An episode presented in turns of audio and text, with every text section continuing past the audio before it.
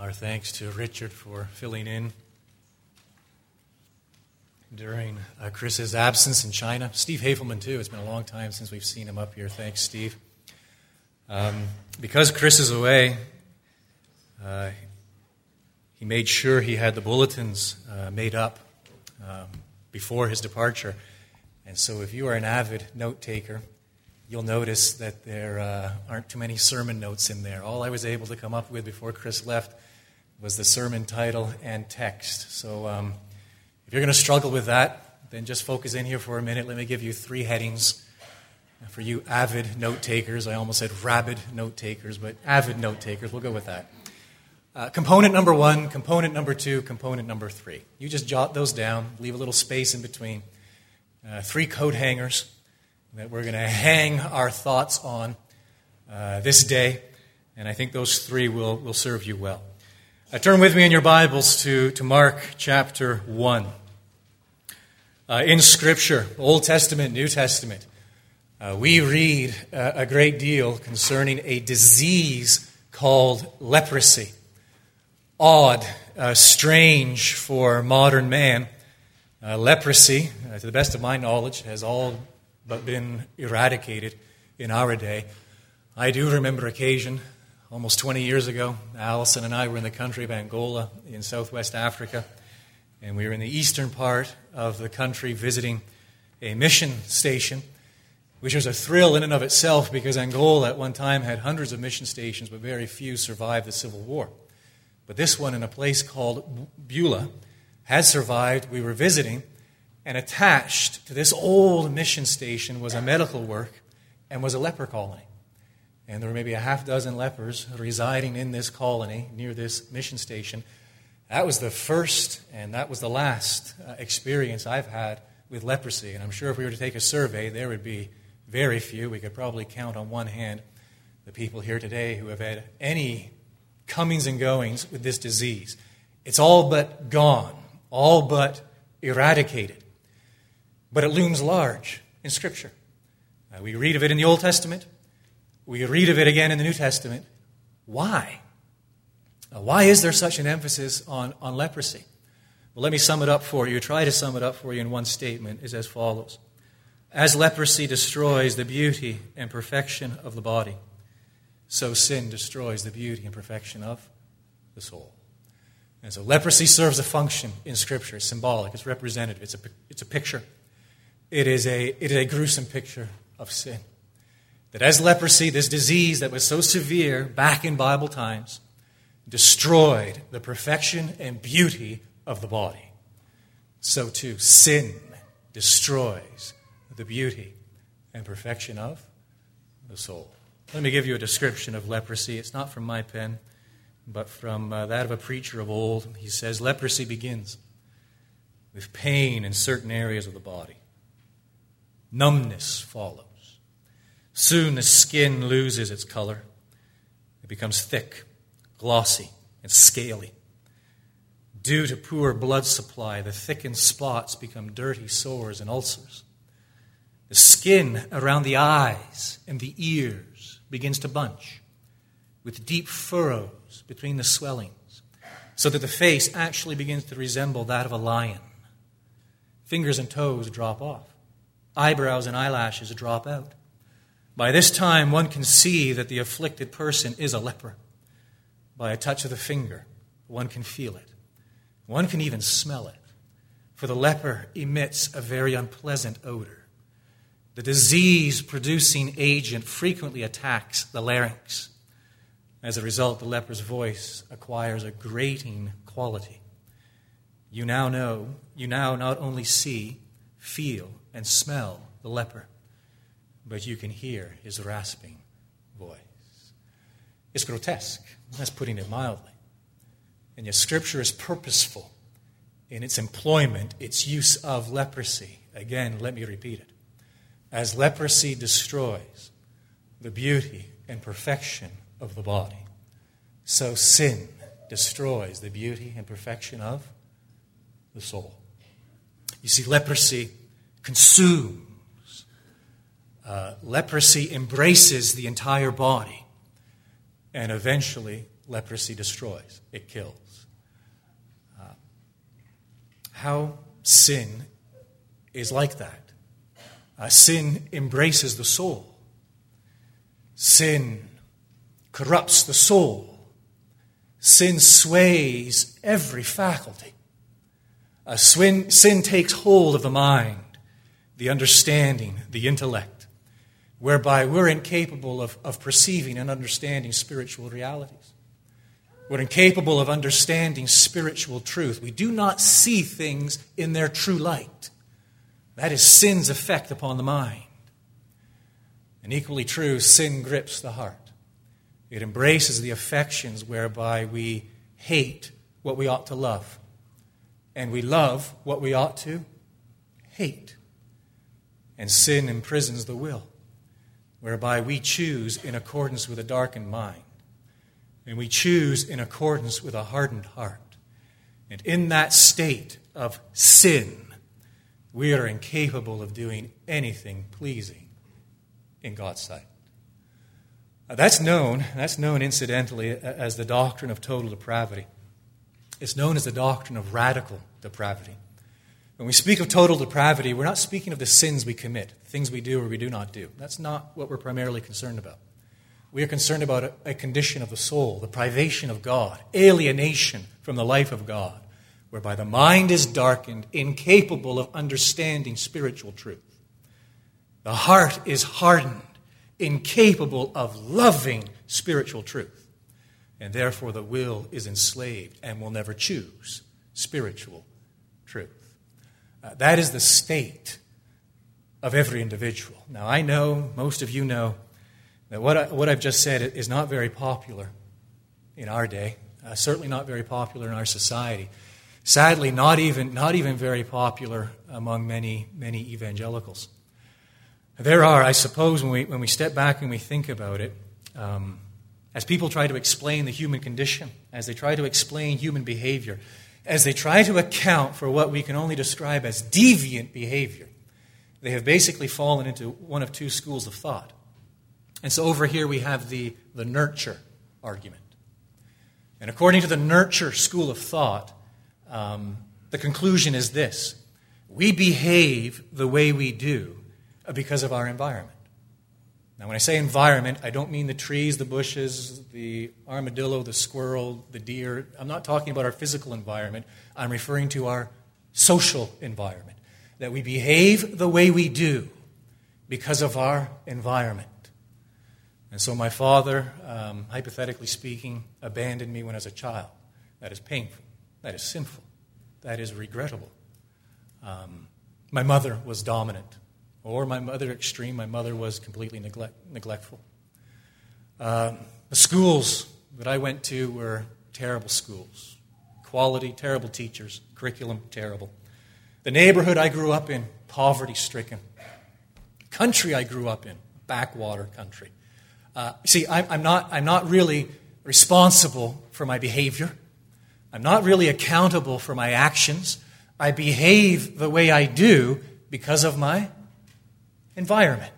My social environment explains who I am. That's one school of thought, the nurture argument. That's how a lot of people explain our behavior. The other school of thought is the nature argument, not the nurture argument, the nature argument.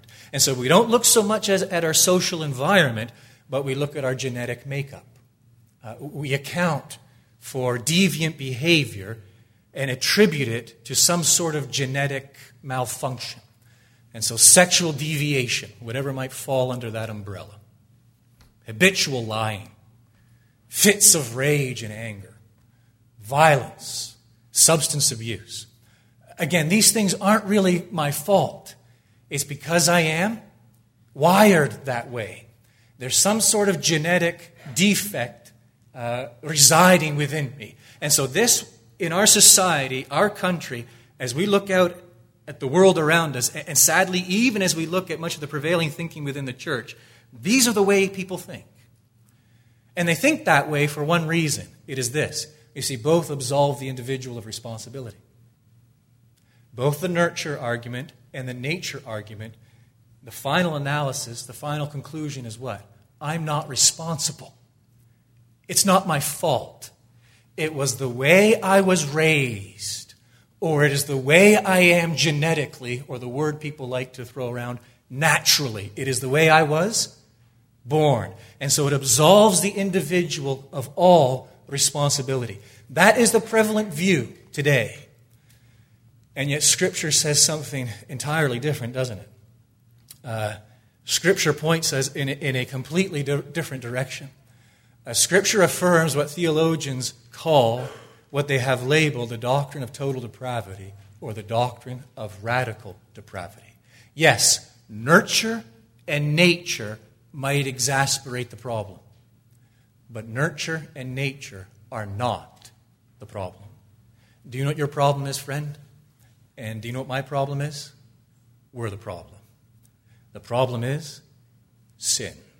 The problem is the doctrine of radical depravity, the doctrine of total depravity. Leprosy in Scripture gives us a picture of this. That as leprosy destroys the beauty and perfection of the body, so too sin destroys the beauty and perfection of the soul. It is radical. And because it is radical, it requires an equally radical remedy the doctrine of God's sovereign grace. We need a radical solution. We need a radical answer to deal with a radical problem. That sin grips us to such an extent. Sin is so pervasive, so intertwined with our being, that it corrupts every thought. It corrupts every feeling, emotion. It corrupts every desire, every word, every deed. Now, the only solution, the only remedy, the only answer is God's sovereign grace. Now, that's quite the introduction, but that's actually our conclusion where we're going to end up this morning. Because in our text in Mark chapter 1, Mark points us to this encounter between two individuals, the Lord and the leper. And we're going to see that in that encounter, we have mirrored we have mirrored the relationship between the Lord and a sinner. So that's where we're going to end up. How are we going to get there? By turning to Mark chapter 1. I'm going to begin in the first verse. We went over this last Sunday. Let me give you a brief review before we get into today's text. Mark chapter 1, the very first verse, he declares the beginning of the gospel of Jesus Christ, the Son of God. No, hey, how are you? No peace and grace from God the Father, the Lord Jesus Christ. There's no greeting here that similar to Paul's greetings. There's no grand introduction. He doesn't ease into things. He simply states right at the outset what his book is about. The beginning of the gospel of Jesus Christ, the Son of God. How do we know Jesus Christ is the Son of God? It was announced by the Baptist, verses 2 through 8. It was confirmed by the Father verses 9 through 11. It was tested by the devil, verses 12 and 13. Now, this is interesting. We dare not miss it.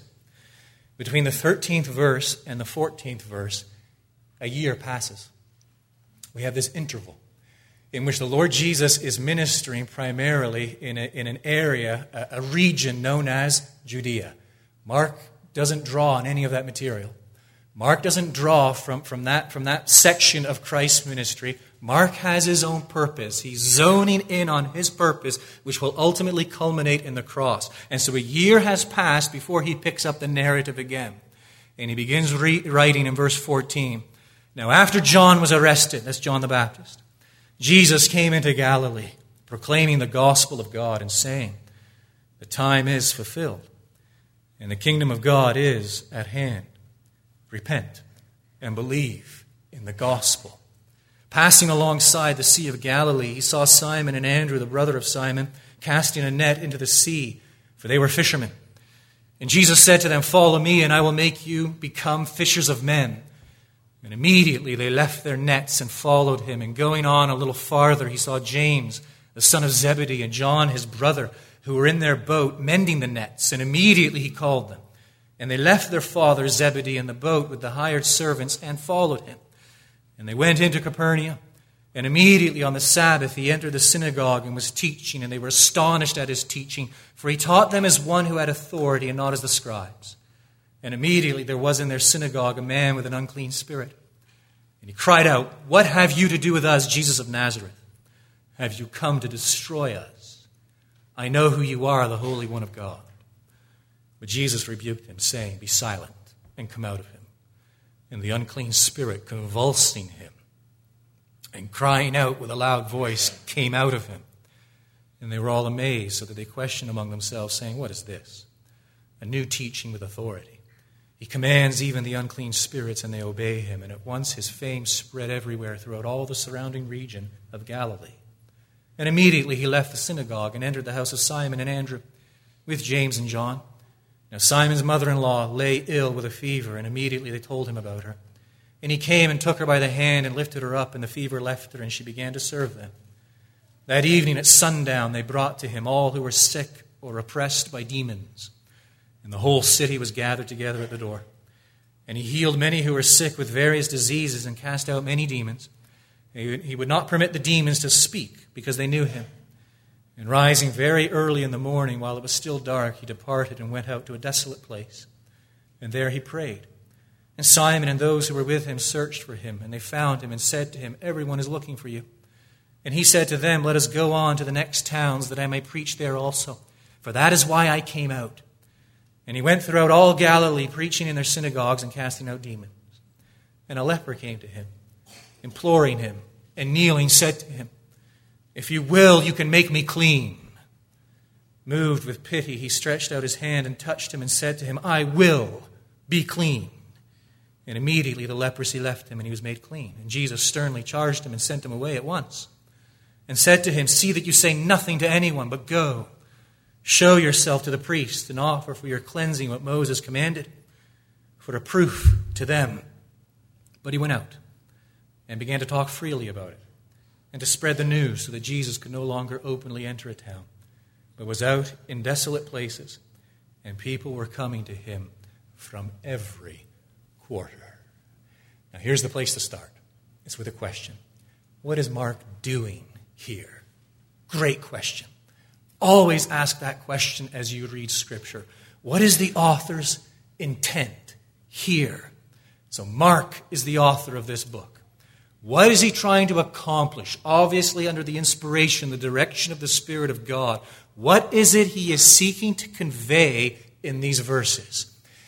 He is introducing us, in a nutshell, he is introducing us to Christ's ministry. And so, yes, the Baptist announced Christ's coming, announced that Jesus is the Son of God. The Father confirmed it at his baptism. You are my beloved Son, with whom I am well pleased. The devil tested it in the wilderness. Okay? We know Jesus Christ is the Son of God. He now embarks on his public ministry. And so now Mark is trying to convey to us, help us to understand what is it Christ does in his ministry. And what he gives us, what he presents to us in these verses, are the three essential components of the public ministry of the Lord Jesus Christ. And these three are going to constitute the book's backbone.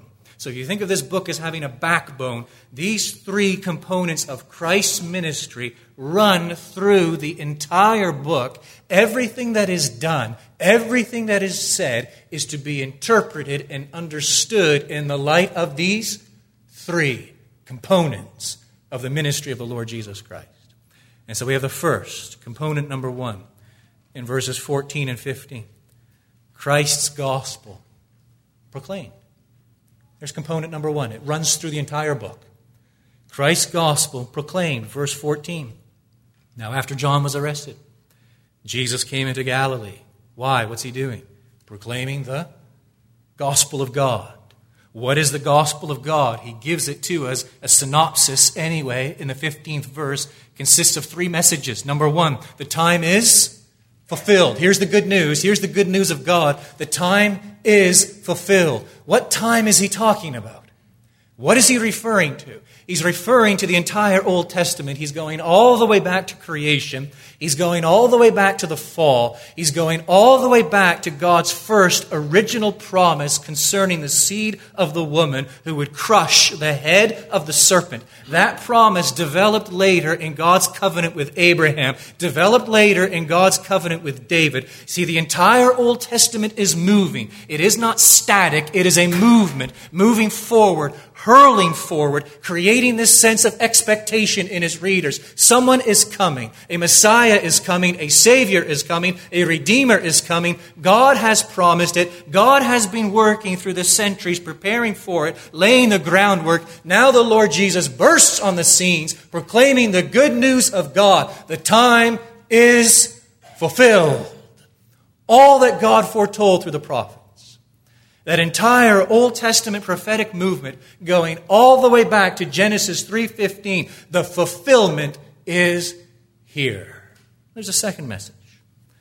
The kingdom of God is at hand. That's the kingdom of God, it's God's rule. And with his first advent, his coming, the Lord Jesus Christ begins. He establishes. He inaugurates the kingdom of God. Right now, it is a spiritual kingdom. It is a kingdom which consists of all those who belong to the Lord Jesus Christ. It is manifested primarily on earth through the church, established at Christ's first advent. It will be consummated, completed, perfected when? At Christ's second advent. Uh, there will be a new heavens and a new earth in which right, righteousness dwells supreme.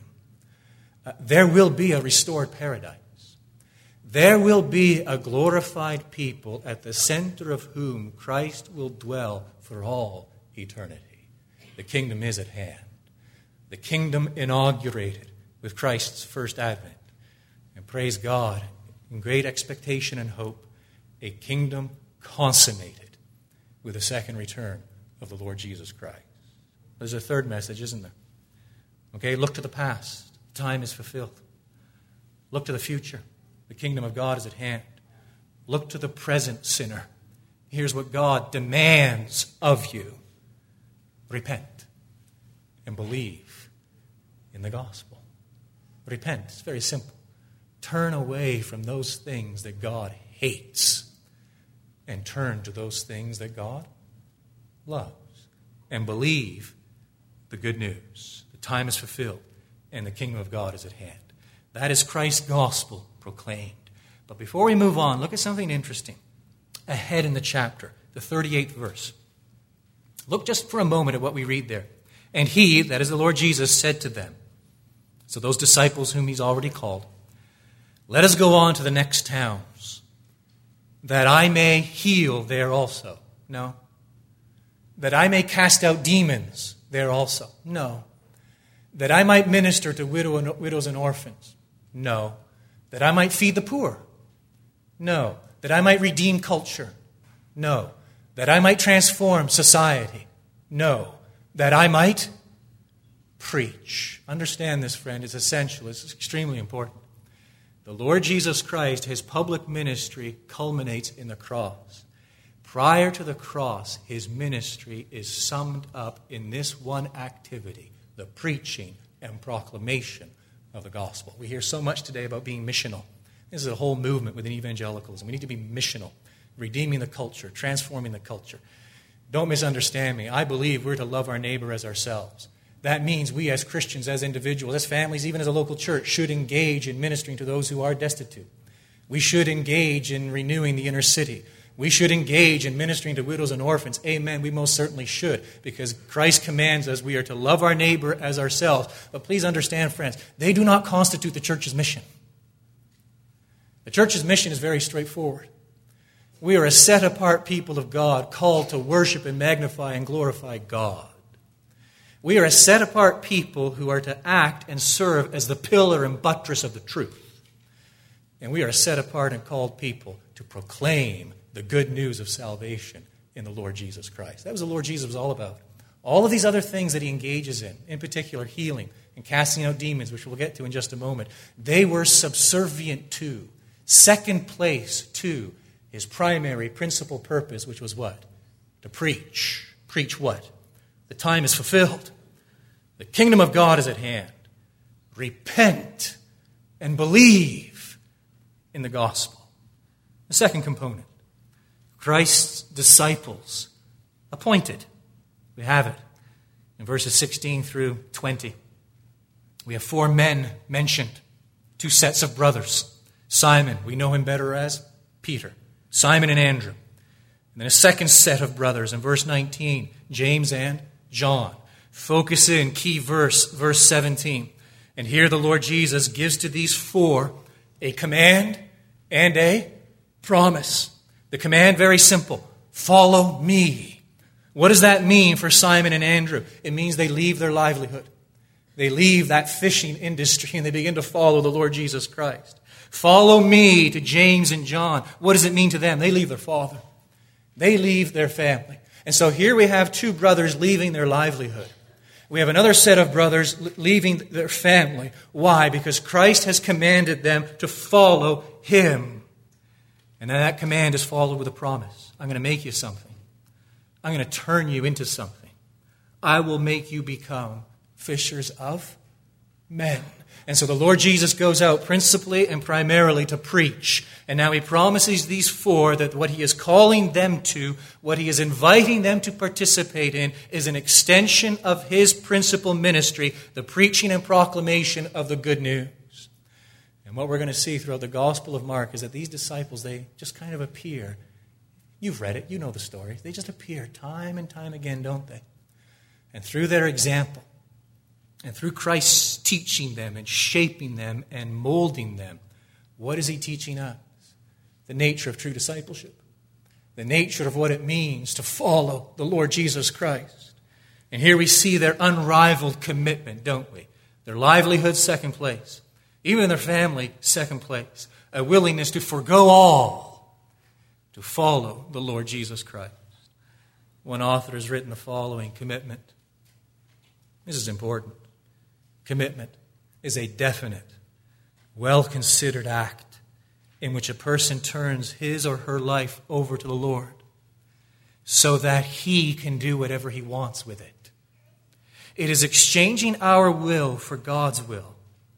It is giving up our rag rights and acknowledging his throne rights. It is abandoning all for the one who abandoned all for us. So if you got the first two components Christ's gospel proclaimed, verses 14 and 15, Christ's disciples appointed, verses 16 and 20. These are two of the three that constitute this book's backbone. They appear time and time again throughout this book. But we come now to the third component. It begins in verse 21 all the way through as far as we read verse 45. Christ's authority manifested. Christ's authority manifested. We have that word authority for the first time in the book in verse 22. And it is the third component that makes up the book's backbone. It comes up time and time again, right through to Mark chapter 16. The authority of the Lord Jesus Christ. He is indeed the Son of God. He is indeed precisely who he claims to be, proven, demonstrated, magnified through the exercise of his authority. Key verse. Look at 30, verse 34. He healed many who were sick with various diseases and cast out many demons. And so these verses, they, they furnish us with two evidences, two revelations, two manifestations of the power and authority of the Lord Jesus Christ. The first is this He has authority over diseases. Now you move backwards from verse 34. I know it's a little tricky, but Mark, this is really a summation here in verse 34. You move backwards. And in verse 21 through to verse 28, he gives us an example of Christ doing what? Healing, uh, healing diseases. That uh, verse, sorry, verse 29 through verse 31, he gives us an example of Christ healing diseases. Simon's mother-in-law, she's at home, she's sick with a fever. And the Lord Jesus, we read in verse 31, took her by the hand, lifted her up, and the fever left her. So here's an example. Here's an illustration. Here's proof that the Lord Jesus has authority over diseases. But there's a second manifestation, isn't there? He casts out many demons. And so you move further back, 21 through 28, and he furnishes us with, a, with an example. He's in the city of Capernaum. And a man possessed with an evil spirit approaches this evil spirit. This demon cries out, verse 24, What have you to do with us, Jesus of Nazareth? Have you come to destroy us? I know who you are, the Holy One of God. And look at Christ's authority in the 25th verse. Jesus rebuked him, saying, Be silent and come out of him. So there you have it, verse 21 through 28 an example of Christ exercising authority over demons. And then in verse 29 through to verse 31, 32, Christ giving an example, Mark giving an example of Christ exercising authority over diseases. And then in verse 34, he sums it up. And he, that is Christ, healed many who were sick with various diseases and cast out many demons. And so he wants to convey to his readers, he wants to convey to us that this one, the beginning of the gospel of Jesus Christ, the Son of God, is one who possesses unrivaled authority. Here are two examples of his authority. He heals various diseases and he casts out, he expels demons. So he has authority over diseases, he has authority over demons. Why is that significant? Well, as the Lord Jesus manifests throughout this gospel account his authority over disease, he is demonstrating that he has the authority to undo the effects of the fall. That's key, that's crucial. And throughout this gospel account, as the Lord Jesus casts out these demons with a mere word, he is demonstrating beyond any shadow of a doubt that he has authority to undo the works of the devil. And so he is pointing us all the way back to the fall. He is pointing us all the way back to Adam's rebellion. And he is drawing out two momentous consequences of Adam's fall into sin. The first, the negative effects and consequences of sin as seen in disease. And secondly, the works of the devil himself as seen in his minions, these demons. Now the Son of God walks the earth. The Son of God embarks on his public ministry. And the Son of God exercises absolute, unrivaled authority over both, demonstrating that He alone has authority to undo the effects of the fall, and that He alone has authority to undo the works of the devil. And both are a type of what? Precisely what He is going to accomplish on behalf of His people, His sheep, His church, His flock at Calvary's cross where he will undo as he sheds his blood, bearing the wrath of Almighty God. He will undo for his people the effects of the fall, and he will undo the very works of the devil. His authority is supreme, his authority is unrivaled, his authority is absolute. Now, in verse 40, Mark, he's still harping on the same theme here, but he wants to get close and personal. And so he brings in he brings in another example of Christ's healing power of his authority. Matthew gives us this, I think it's Matthew chapter 5. Uh, Luke records this, I think it's Luke chapter 5. This wonderful miracle, this encounter between the Lord and the leper. Let me read again for you just verses 40 through 42. And a leper came to him, imploring him, and kneeling said to him, If you will, you can make me clean. Moved with pity, he stretched out his hand and touched him and said to him, I will be clean. And immediately the leprosy left him and he was made clean. Now, focus here with your minds. And just sort of place over here, my left, your right, uh, the leper. And now over here, if that's your right, your left, wherever, the Lord. You've got these two in this personal encounter the leper and the Lord. And understand that in the 40th verse, Mark tells us that the leper does three things. And then in verse 41, he tells us that the Lord does three things. Notice them with me. Beginning with the leper. Three things. Number one, a leper came to him. Big deal. Let's move on. No, huge deal. Luke, as he records this, this, this event, this, this encounter between the leper and the Lord, he, he adds a couple of, of, of, very significant details. The first is this he tells us that the leper is actually full of leprosy. The leper is covered with leprosy, meaning what? He has borne this ailment for years.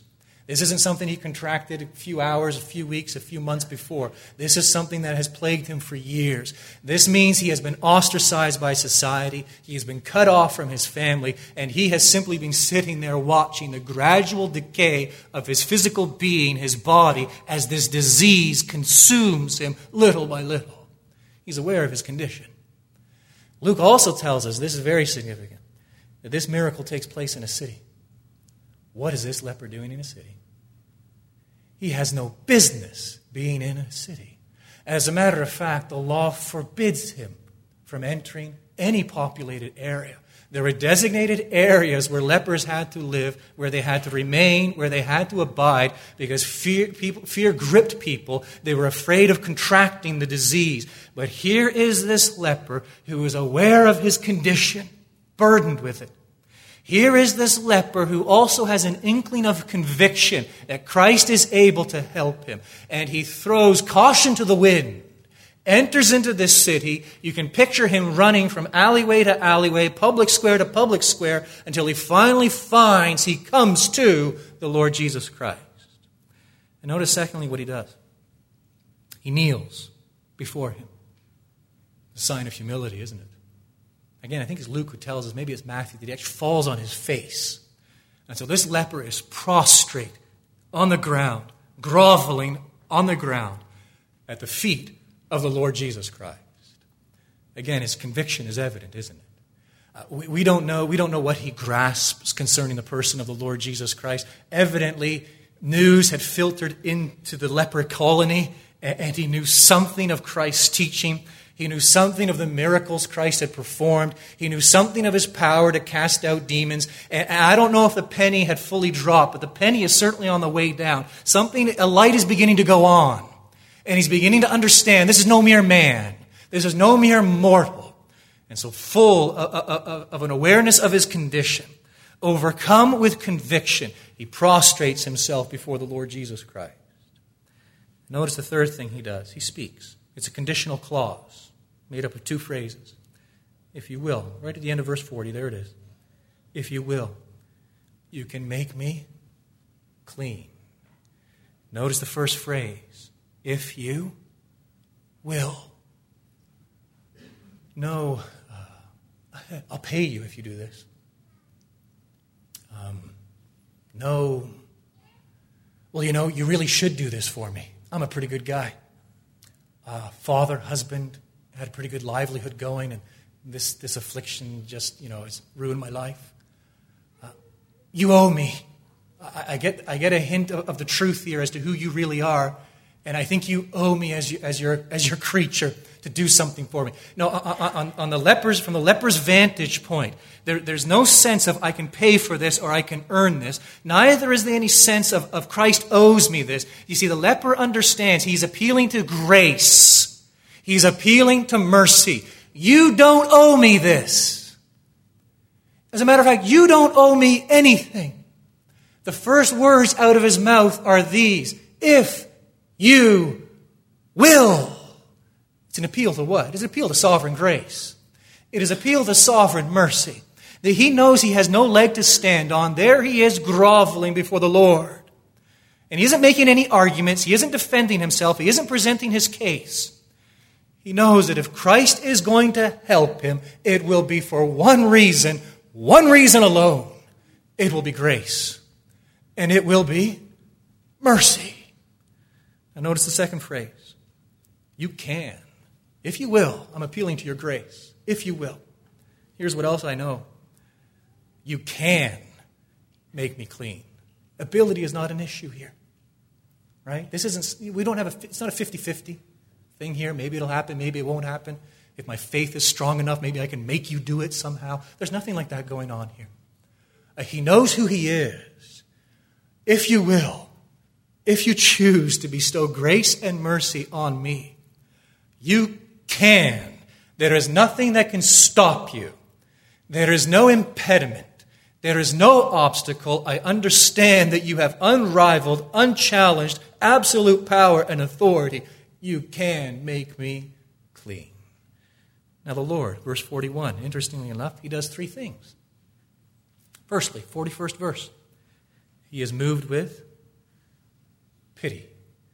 John Calvin said, Pity is the pain we feel at someone else's sorrow. So Christ looks on this creature. Uh, Christ looks on this man. Uh, Christ looks on his desperate situation. And Christ is moved with pity. Christ is moved with compassion as he sees the ravages of sin in this diseased man. Moved, overcome with pity.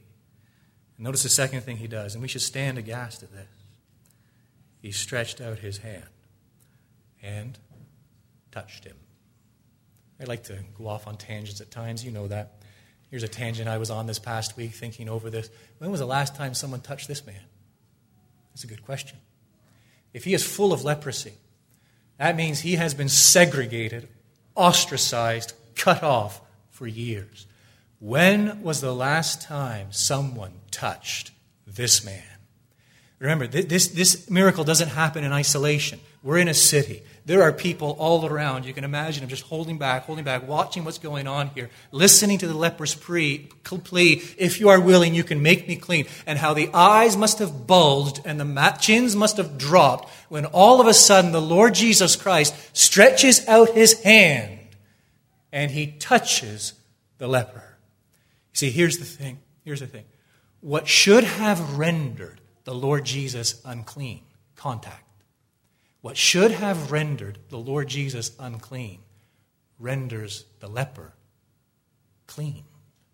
The touch. And then Christ speaks. And it's beautiful. His words directly parallel the leper's words. If you've forgotten already, here they are. If you will, you can make me clean. Christ's response paralleling the leper's word statement. We're at the end of verse 41. I will. If you will, I will. In other words, you've got it right. Payment? What a silly thought. Obligation? You would have to be nuts to think that. I'm not obliged to do anything for you. I will. I will manifest my grace. I will manifest my mercy. And then what's the second thing he says? Touching him. Paralleling, again, the leper's words. You can make me clean. Here it is authority be clean. And the reaction, the response, what happens? Verse 42. And immediately the leprosy left him, and he was made clean. It doesn't stop there. The Lord Jesus commands the man to uh, keep quiet. Good luck with that. He wasn't about to keep quiet. Uh, tells him to keep quiet and to hurry and to go and show himself to the, the priest. Why? As a witness to them. What's he talking about? You go back to the book of Leviticus, chapters 13, 14. There we read all about leprosy. And there we read about all the rules and regulations surrounding those who contracted leprosy. And there we also read of the rare incident in which someone was healed of leprosy and their reintegration into society and the sacrifices that had to be offered and the washings they had to undergo and all this sort of thing. And so the Lord Jesus wants him to go straight to the priest. The Lord Jesus wants him to go to the religious leaders. Why? As a witness to them. Why? He wants them to understand he has been in contact with this leper. He wants them to understand he has touched this leper. He wants them to understand that contact has not rendered him unclean. Rather, contact has rendered the leper clean. Why? Because you see, the Lord Jesus is a fulfillment of the law. The Lord Jesus is fulfillment of all those cleanliness and uncleanliness laws in the Old Testament. You see, as the soul is riddled with sin, overcome with sin, it is the Lord Jesus Christ in his contact with humanity and in his contact with people who has the power, alone has the power, to render us clean. And here's what I want you to do I want you to put yourself in the leper's shoes. And I want you to remember that statement that I began with. Uh, as leprosy uh, destroys the beauty and perfection of the body, so too sin destroys the beauty and perfection of the soul. And understand that is your predicament. The natural man, carnal man by birth, that is our predicament. We are covered with leprosy. We are riddled with the depravity of our nature. We are riddled with sin. And let me ask you three questions. Do you struggle with the burden of your sin? Do I struggle with the burden of my sin? Do I understand who I am in the sight of a holy God? Am I aware, like the leper, of my condition? And am I full of conviction that God alone can help? Second question is this Are you looking to the Lord Jesus Christ alone? That leper, I can just I can picture him, maybe as an overactive imagination, but I can just picture him entering that city, pushing people out of his way, yelling, unclean, unclean as he goes. Where is he? Where is he? Where is he? He's looking for one man, one man alone, who he knows can help him and remedy his condition. Are you looking to the Lord Jesus Christ? He is altogether lovely, yet he bore the filth of our sin in order to make us lovely in God's sight. The third question is this Are you resting in God's sovereign grace? There is no stain too deep, there is no blemish too ugly, and there is no sin too grievous. Why? If you will, you can make me. Bow with me and pray as we seek the Lord's blessing upon His word this day. Our Father, we praise you. We praise you for uh, the wonder of creation and the revelation of your power and wisdom. More so, even more so, our Father, we praise you for the wonderful plan of redemption, salvation, and the revelation of your power and wisdom, yes and of your abounding loving kindness, your grace and mercy. Uh, we thank you that in the Lord Jesus Christ uh, there is forgiveness. We thank you that in the Lord Jesus Christ there is cleansing. Uh, we remember the words of the hymn writer What can wash away my sin? Nothing but the blood of Jesus. What can make me whole again? Nothing but the blood of Jesus. Oh, precious is the flow that makes me white as snow. No other fount I know, nothing but the blood of Jesus. And we thank you for your Son. Praise you for what you have accomplished in him on behalf of sinners. We pray that you would take your word as it has been declared this day and plant it deep within. And we pray that it would bear much fruit for your glory and for the furtherance of your kingdom. In the name of the Lord Jesus, we ask it. Amen.